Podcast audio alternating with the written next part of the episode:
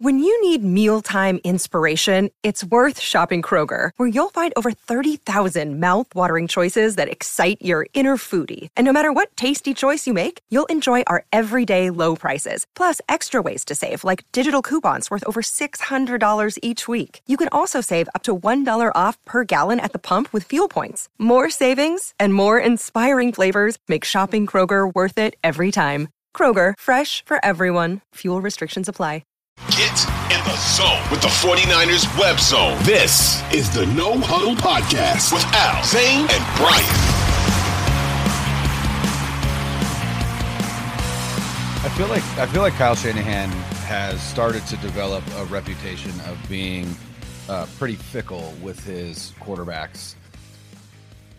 We saw Brock do some pretty incredible things, and no one can take that away from him. That run that he had starting in the Miami game all the way until that that elbow injury was incredibly impressive. We haven't seen a 49ers offense operate at that caliber since Kyle Shanahan's been here, but you could argue maybe since, you know, maybe since Steve Young, maybe some of those Jeff Garcia offenses you could possibly throw in there, but for the most part it was incredible.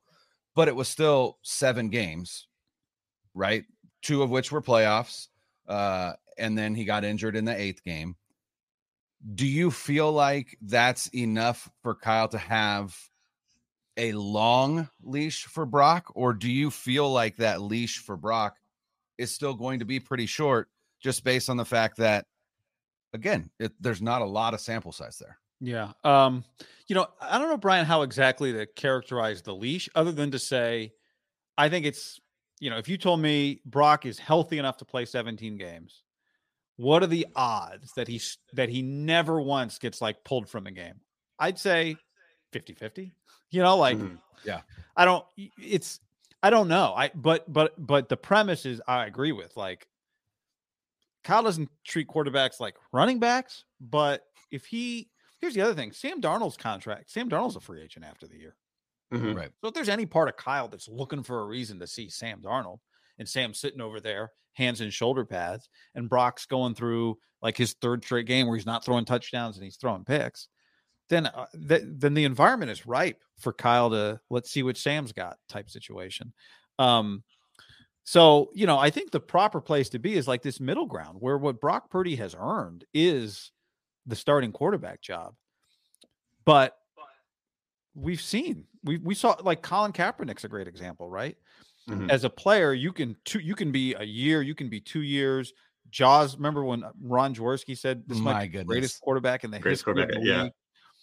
And then you got to keep adjusting and evolving, you know. And the the difference between Brock and Trey, if Trey had had the year Brock had last year, we'd go, God, you think of his physical upside as something Mhm. that could make it even more special. And with Brock, it's a little harder to envision it because he just doesn't have the same arm uh, fundamentally that Trey has. And you see it in practice. Trey and Sam Darnold just have a different arm than Brock has um, when it comes to velocity.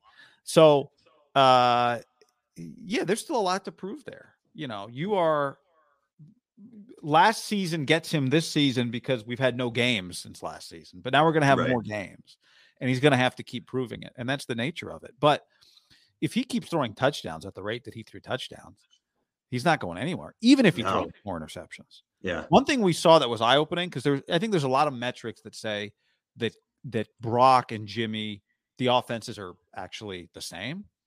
But when you watched Kyle's willingness to it felt like throw the ball, take a few more He shots trusted Purdy more. in the oh, rain where he's throwing Purdy Yeah. deep ball. It's like there was more trust there. Yeah. Yeah. I always point Or- to the at least maybe there was once that trust with Jimmy and that had been broken, and eventually any quarterback can break Kyle's trust in that way. But Yeah, I, I always think back to the end of that Dallas playoff game where it was a couple third and shorts and he had Brock throwing for him and, and Brock converted. But to show that kind of trust in any quarterback, let alone a rookie, I thought that spoke volumes.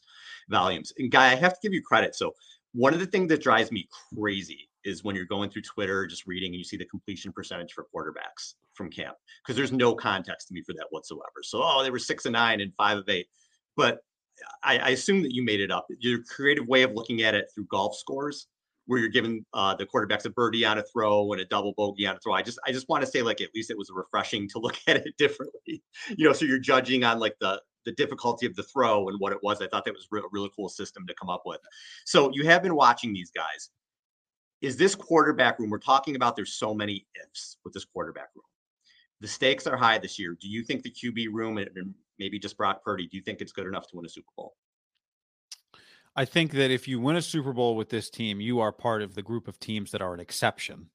Hmm. But the teams that are exceptions are exceptional in other areas. And the Niners are mm-hmm. exceptional, should be exceptional on defense. They have exceptional skill guys. When it comes to the game kicks off, they have an exceptional coach, right? There's all this debate about whether Kyle can develop quarterbacks. That's totally fair.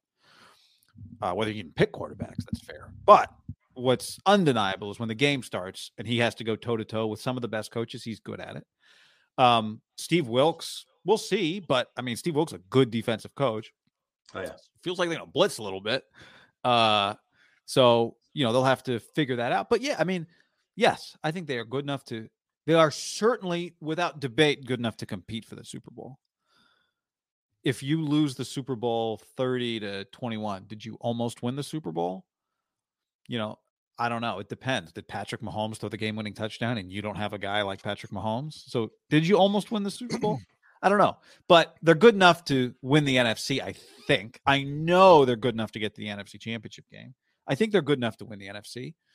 Um, and I think they're good enough to win the Super Bowl. But when you look at the group of quarterbacks that you are going up against in the AFC, then you'd have to acknowledge that it's just you are the they would be the exception to the rule. And I've been saying this for a few days. Now maybe Brock Purdy turns into a 10-year starter and we look back and go, "Oh, it wasn't the exception. Brock just turned into like a tier 2 NFL quarterback and that is going to be that's if you're like a borderline top 10 guy, that's good enough." And maybe mm-hmm. he becomes that. But you know, right now, what makes them a Super Bowl contender is their coach, their defense, and their offensive skill guys, and their run game. I mean, their run game's got to be included in that. It's an elite run oh, game.